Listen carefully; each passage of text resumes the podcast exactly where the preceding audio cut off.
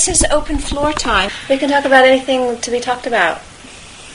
So it's open. I'm Sarah. I just want to say that I had a lot of resonating with what you were talking about. And right now I'm struggling because I feel like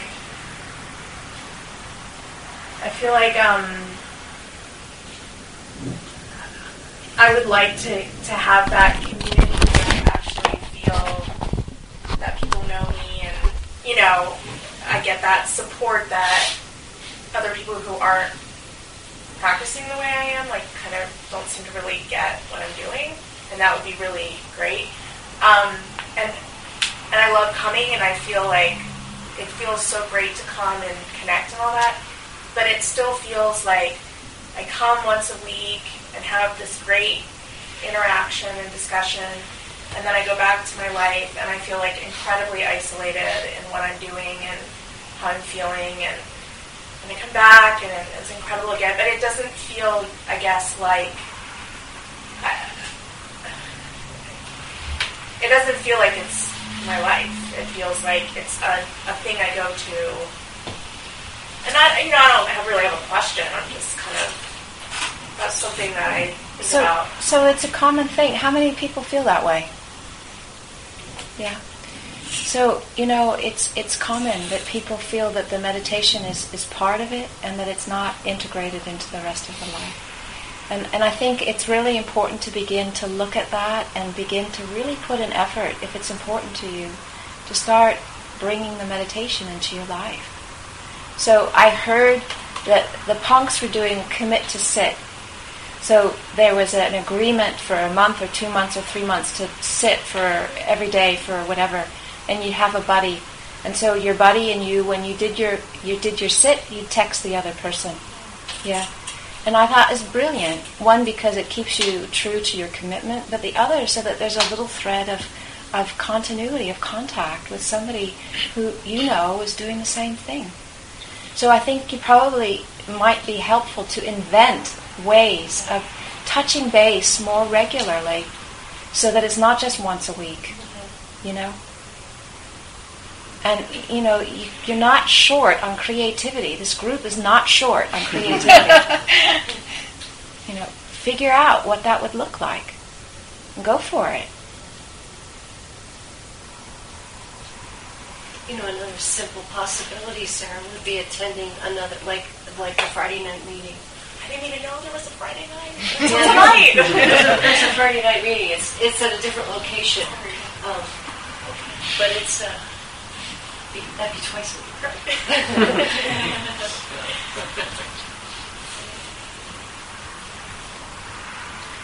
So it's interesting. You said. That we're not taught this in college. Dina, Joshua, and myself actually were taught this in college in our master's program, so I just kind of giggled to myself. But those 3 years, Dina's still in her second year, now that I'm a graduate and Joshua's a graduate, not always fun, not always happiness and love, not always easy. And it wasn't until the last minute for me that I was able to fully join. And I think I'm still learning. Mm-hmm. I think I'll be reflecting on that experience for years, that I was with the same group of people for 3 years, on retreat for 2 months and then a month, lived together on retreat. In classes, in groups together, processing together, talking about the difficult things, cultural and gender and race and all of the things that we bring of ourselves. And yet I still struggle. Some of you know, and some of you don't know, that Boulder disbanded because of a sort of mutiny that happened. And what I'm learning from that is that there was this lack of ability to communicate. Mm-hmm. And now that school is over, trying to reflect a little bit on that and you know, what we needed, what wasn't there. Mm-hmm. I'm still not sure. Mm-hmm. But how sad that was to me, mm-hmm. that this group of people who some had sat with me for 2.5 years mm-hmm. felt like they couldn't talk to me. And so it's something I'm still looking at and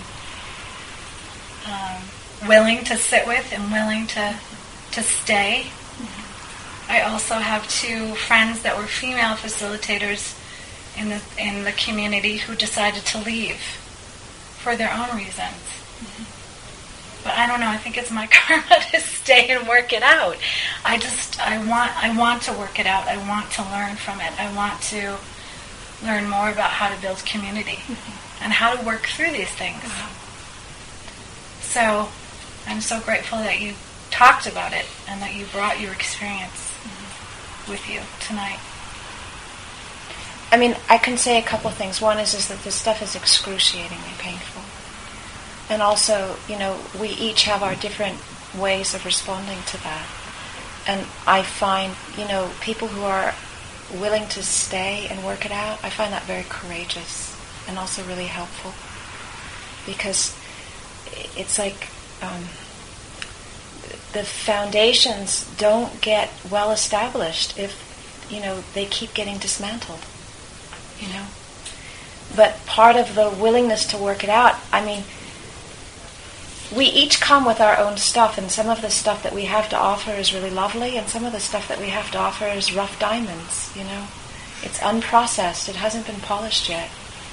And so the feedback mechanisms need to be in place so that as a leader I can hear the things that I'm doing that are not affecting people in a way that's helpful for them. But sometimes what happens is that people won't say. And then you have to find out, is there anything that I have contributed to them not feeling comfortable to say? And so it's humiliating and it's absolutely humbling, but that's what's needed. You know, if one's committed to growing the earth, one has got to be willing to walk through these fires of saying, have I in any way contributed to these people not feeling comfortable to say? And then be very careful that when you get any feedback, it's not landing back into that place that I'm unlovable, I'm incapable, I cannot grow, I cannot do things right. You know, these deep-seated habits of there's something fundamentally wrong with me patterns. You know, because sometimes when one gets feedback like that, that's where it lands. And that's not helpful. So it's like, you know, if you're going to be in a circumstance where you're likely to get feedback and some of it's going to be challenging, and you need to buff out your own support system to make sure that it lands in the right place and doesn't loop in the wrong places. You know, whatever that looks like and whoever those people are, whatever that is like. But also, you know, for myself, you know, I was in a monastery for 20 years and it took 15 until I felt like I was part of the group. Okay? I mean, no joke, you know. Now, part of it was because the community was dysfunctional, and part of it was because it was landing into all of the wounded places in myself that hadn't released yet. And these 2 things were operating, you know, together. So it used to feel like the community, it felt like, you know, just being torn apart, like you're being ripped to shreds, you know. And then it started to shift. And then it started to feel very loving and very cohesive, you know, and very supportive. I mean, the sisters, there was other mad things that were going on that were not supportive, but that's another story. We don't need to go there this minute, you know. So it's really, and you see in the Buddhist world, you know, I didn't know of any other community where the women actually came together as a community, where they actually manage to do this work, because it's really incredibly challenging work.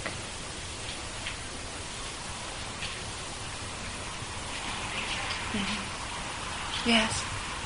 Can you say more about, when you're telling this story about Ananda and the Buddha, and the Buddha was saying, you know, no, Ananda is the whole of spiritual life, the community is the whole of spiritual life, in relationship to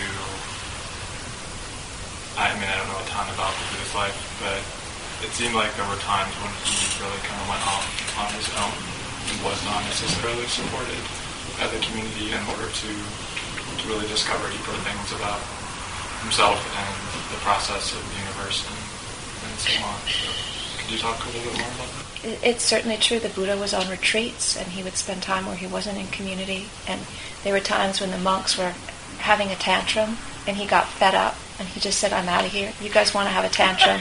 You won't listen to me. I'm out of here." And he just left, you know. So, you know, there's all kinds of things like that that happened, you know. But I think what he was talking about is not so much the times of being in solitude and silence and, you know, like that, but regarding the importance of spiritual friendship.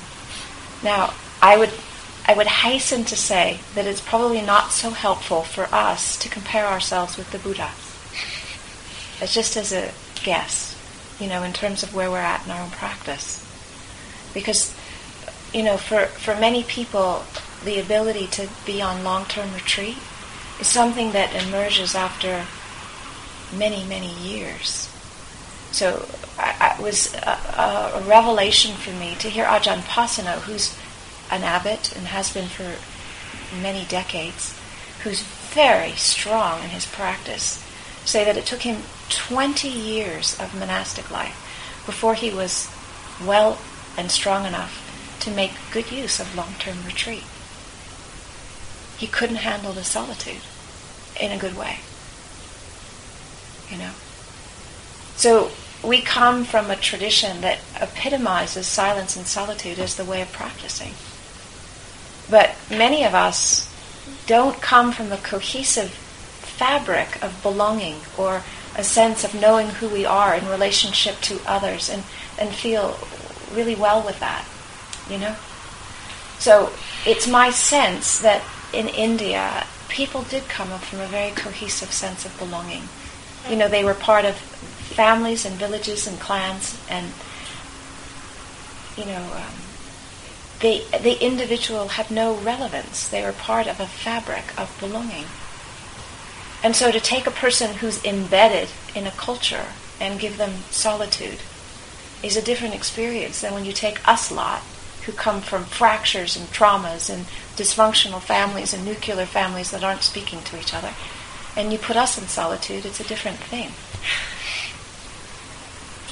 And yet so many of us are introduced to the practice of Buddhism through retreat and through solitary. I mean, it's almost a, you know, I think about the first retreats that I went to, and so much of it is silent and not talking to others and noble silence and not meeting anybody's eyes, and there's an emphasis very early on in as a person is learning about mindfulness to concentrate only on oneself and one's mind and don't interact at all.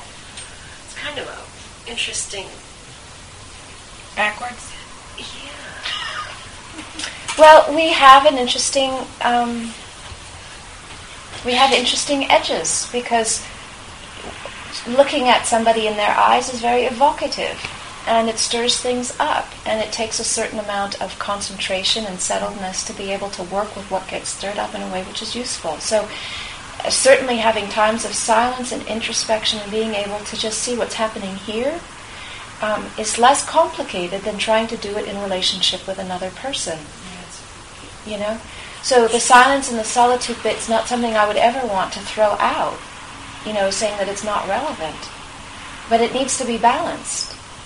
And the balance is where the interesting question is, how do you balance that? How do you actually make relationship as a formal practice, as a rigorous practice? You know, so I went on retreat last October with a man by the name of Gregory Kramer, who was at this conference, and he teaches insight dialogue, which I've shared with you on some occasions. It's a way of breaking down the components of mindfulness and bringing it into the process of communication. And I was interested in having him come and teach a retreat together with me, partly because I want to learn this stuff more, partly because he's an excellent teacher, and partly because I wanted all of us here to have access to that kind of a style. which mixes, classical meditation practice with ways of communicating with each other in a way where the communication becomes a practice itself. Then my life turns upside down, so then I wasn't able to think about it. But what I want to do when I'm here these 3 weeks is bring this topic back up as to whether or not we want to have one of these retreats, and if so, if there are the people here who are prepared to do what's needed in order to organize it. Because, Kat and Steve took the bulk of the organization of my trip this time, and they're both a little bit fried.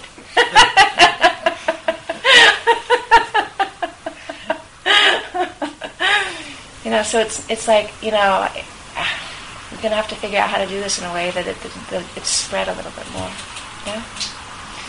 So there's more people on board now, but they came on board just recently, and so, there's been an accumulation that has been carried, and so, they've been overextended. So that's a question. Do you want an insight dialogue retreat? And are you prepared to do what's needed in order to make it happen? A question, which I'd like an answer to before I leave in 3 weeks.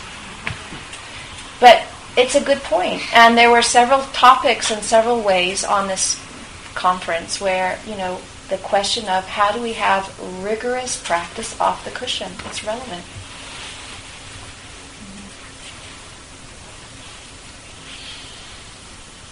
It was interesting just coming back from Ireland and spending a couple weeks there and seeing how they view community, and then coming back to America and seeing very similar people in interactions.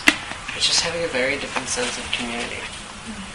And, particularly going through some of the small towns of Ireland, and they don't have TVs in a lot of the restaurants. They actually have dialogue.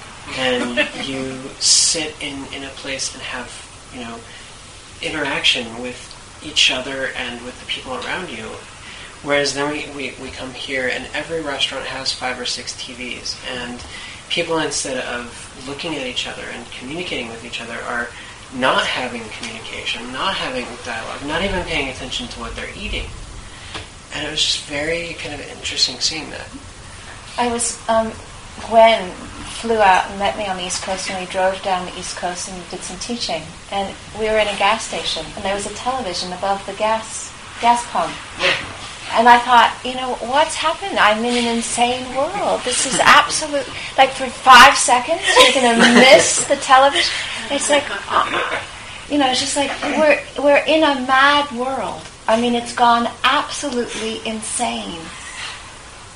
And so, how to find some measure of sanity in a world that's gone completely insane is not a small thing.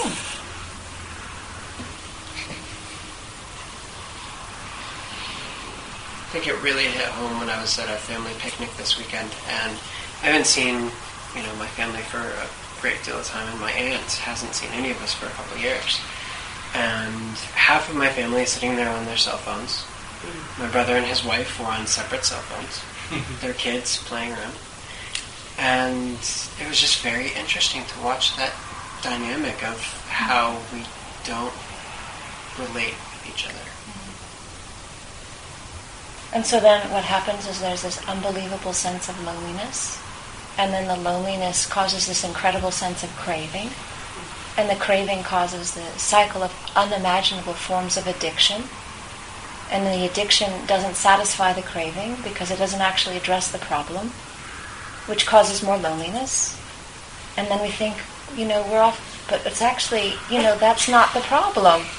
The problem is that we don't have any kind of fabric that we can relax into that makes any sense.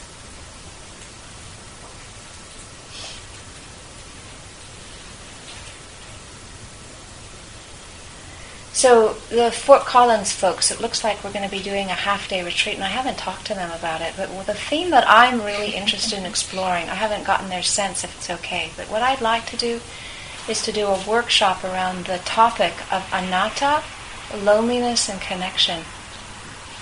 Workshop this. Actually spend a whole afternoon with this topic of where do we feel separate, where do we feel connected, how does that work when our sense of self is strong and when we begin to allow attention to rest in this all-pervasive sense of awareness. and how this is connected and where the skill is needed when part of what we're dealing with is trauma, you know. So to be able to know the difference between trauma that needs a particular kind of attention to it and its cohesive or a lack of cohesive sense of self, which is getting pulling apart and feeling separate. It's different and it needs a different medicine. Different things need different medicines. So, you know, what can happen in a monastic community, in a spiritual community or in a group is that people think, you know, meditation is the panacea that's going to cure everything, you know. And so, you know, there's and there's a deep-seated hope that there'll be a way that the suffering is going to end. But what happens when we open up to some of the things that we have in our systems and the memories and experiences that we've had is that we need to be more sophisticated than just, you know, one size fits all. And certainly meditation can be very helpful in all kinds of things. But the meditation that one does when one is dealing with trauma is a completely different kind of meditation than when one is dealing with other stuff. And you need to know what that looks like. So because, like, we are in a society where trauma is endemic, it's like we are rife with it, then it becomes imperative as communities we learn the skills on how to recognize, how to support, and how to allow the gentle releasing of this stuff. And to know the difference between that and re-traumatizing.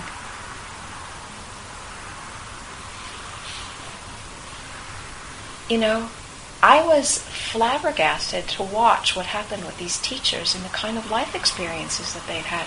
I had no clue. You know, about half of the teachers' council wanted to commit suicide or seriously attempted it.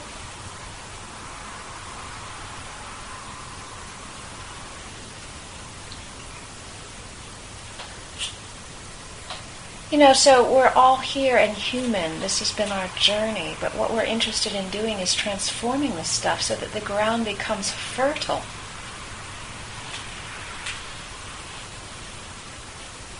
And it is actually absolutely possible. That's what the practice can do. But it needs some degree of sophistication.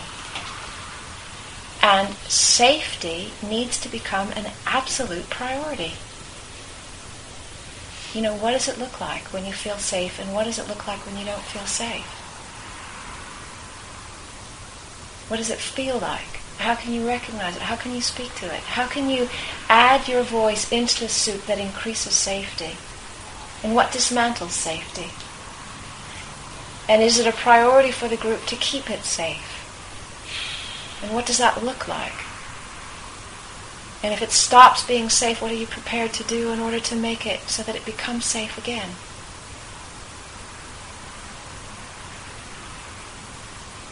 There has got to be safety in order to do this work. It's absolutely not possible otherwise. I feel it's an intractable meaning, just meaning difficult meaning. Something that we're unused to dealing with. We haven't got the tools because of our society, because of the postmodern era, because of where we come from, because of our unconsciousness. Eckhart Tolle was talking about children. Someone asked him about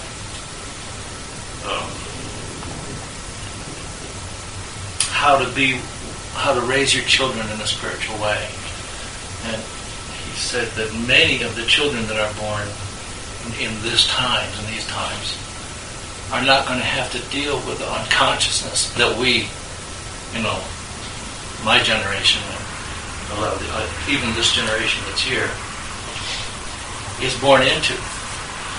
Because he feels like because of the evolutionary process, and I feel like this is kind of part and parcel of an evolutionary process, that some of the children will not take on the unconsciousness that we took on at the age of 5 and 6 and 7 as we began to accept the rules and regulations of society and the strictures of our churches and of our bosses and businesses and so on, and that cramped and damped us down and changed our motives and our purity. So I feel incapable. I feel up against it like that every day, every way, moment to moment, hour to hour, week to week, month to month.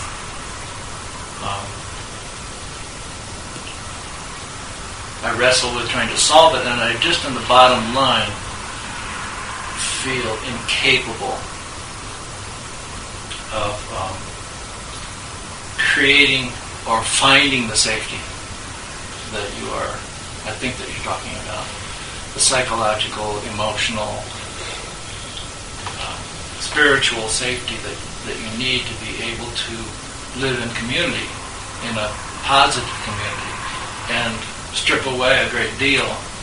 I mean, we're up to here now with this consumerism, militarism,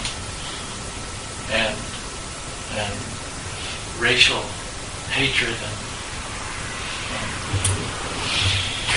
no. So can I ask you a question? Is that all right? Yes. Is it something you're interested in doing? I wrestle with it like I'm supposed to.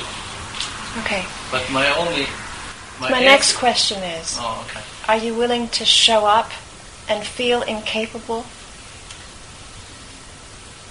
as you bring your presence to a process?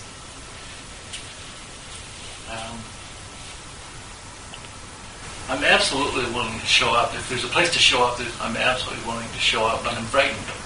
I'm really frightened of it. And my resolution at this point is that there are those among us who are capable. There are those among us who are beginning to feel on the edge of the evolutionary cycle and are beginning to get some inklings of what to do and how to do it and of how to work with each other in a new and enlightened way, but I'm not one of them. Okay, and but perhaps you don't have to have all the answers and you don't have to know how to do it, but what you do need to have is the willingness to show up with what you have, which is the fact that you feel incapable and frightened. Mm-hmm. If you're willing to show up with that, that's enough.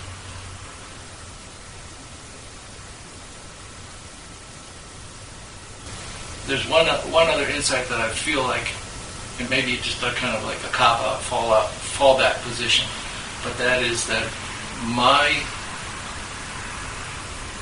what I can do is to support the teachers.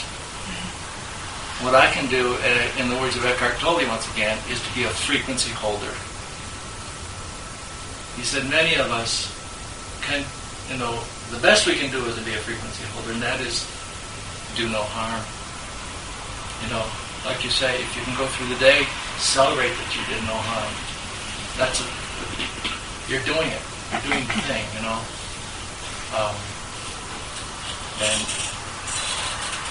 only support and be as positive as you can anyone who is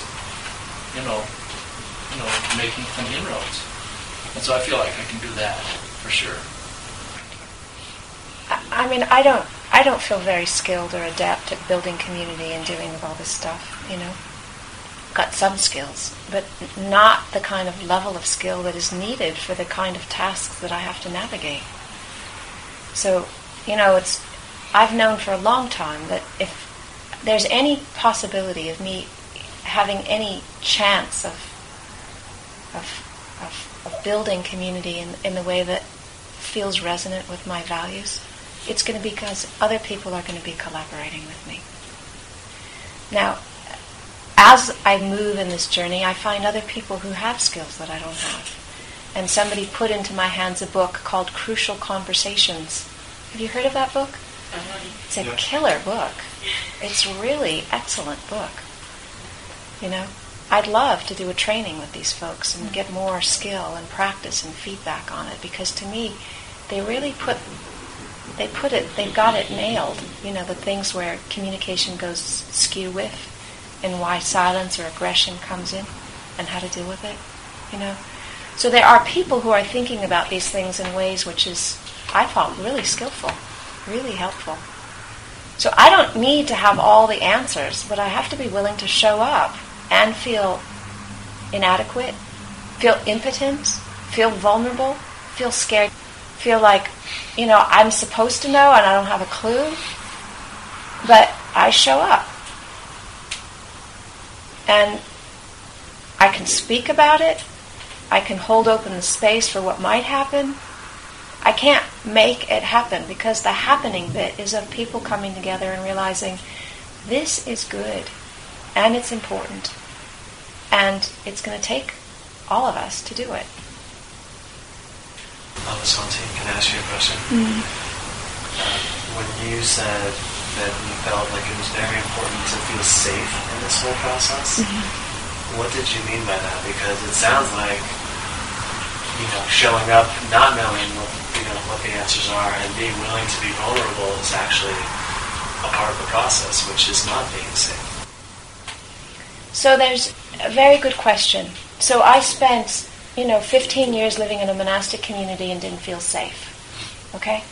And I didn't feel safe in a really big way. It wasn't a little bit of not safety, it was a big not safety. Physically, I was not physically assaulted or sexually abused or anything like that. But what was going on emotionally was like not to be believed, all right? The safety that I found was the willingness to work with what was arising in my own practice and to find kinship with 2 or 3 in the group, that I would feel support and some sense of ground or safety with them. So it wasn't in the group, it was with individuals, and it was a commitment that the practice would bear fruit. And I don't know what kind of percentage of whether what I was doing was coming from positive qualities like conviction and persistence and patience and having faith that the teachings actually would come to fruition, and how much of it was just the negative patterning of being in a situation that was tremendously familiar and repeating trauma patterns that I had deeply embedded in my system. And I think it's absolutely a mixture of both positive and negative qualities as to why I stayed in that. Okay? I don't think it's just positive, by no stretch. So the safety was alternating between inwardly finding it within my own practice and beginning to get a little bit more safety with individuals, and then the group beginning eventually to realize that it needed to be a priority. And when the group finally realized that the group needed to do this as a priority, then we got shovels out. And for 5 years, it was solid shoveling. Solid. Uninterrupted shoveling. So there needs to be trust. There wasn't any trust when we started this. There was a recognition that what we were doing was worthwhile and that we had to do this work. And through doing this work, the trust emerged. But the trust wasn't there when we started it. So we were in a community. We trusted the Dhamma. We trusted the teachings. We trusted the goodness of the lifestyle. We didn't trust each other. I didn't trust. I trusted 1 or 2 out of 20.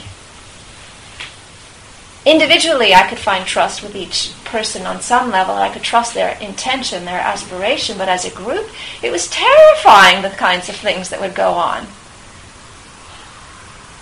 And maybe it's that reason why we tend to isolate into our own little world. Of course, because who wants to go through this stuff? It's excruciating. And we didn't have the skills. We didn't have the ability to do it. So we got somebody to help. All right, to your corner, and back in your corner. You know, because the projections and the transference and the mess, and nobody could figure out what belonged to who and who belonged to what, and it was like,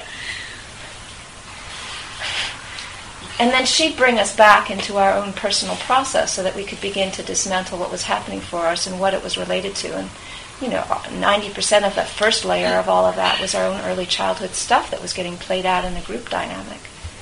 you know.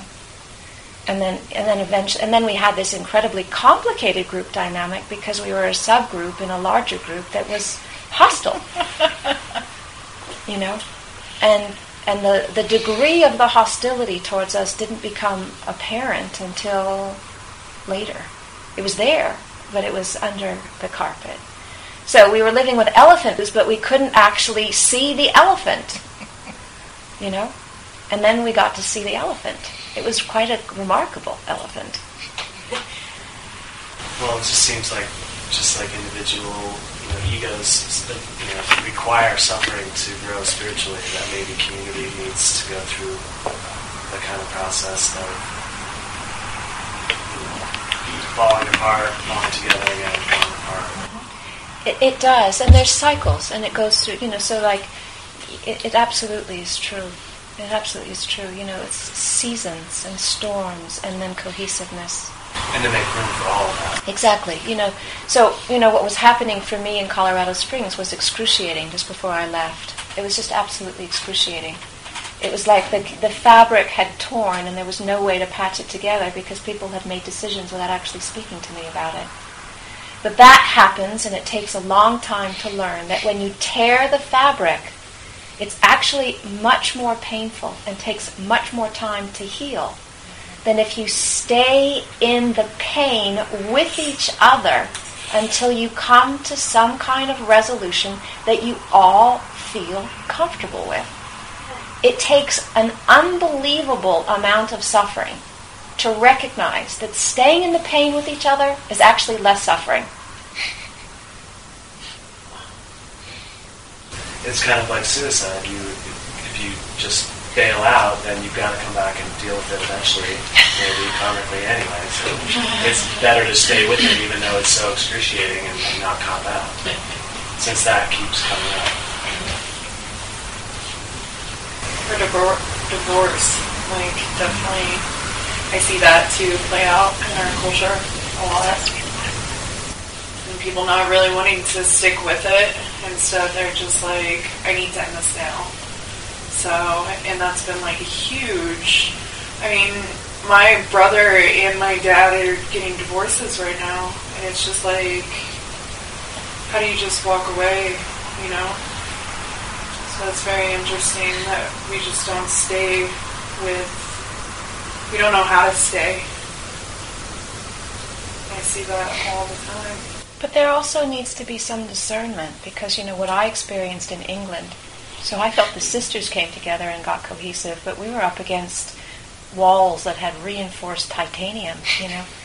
And so there were destructive patterns and no way to negotiate with them. And it was like, you know, we had tried for 10 years, for 15 years to find platforms for discussing some of this stuff. And, you know, the heavy-duty retrenchment of patriarchal values came out and said, this is unmovable, you know, and it's not going to shift, and we don't want to talk about it anymore. So when you're in a situation which is abusive, it's not about trying to find platforms for discussing. It's about recognizing what you're dealing with and surviving, you know. So with all of this stuff, it takes a certain amount of sophistication, and we can have ideals that actually don't fit the circumstance.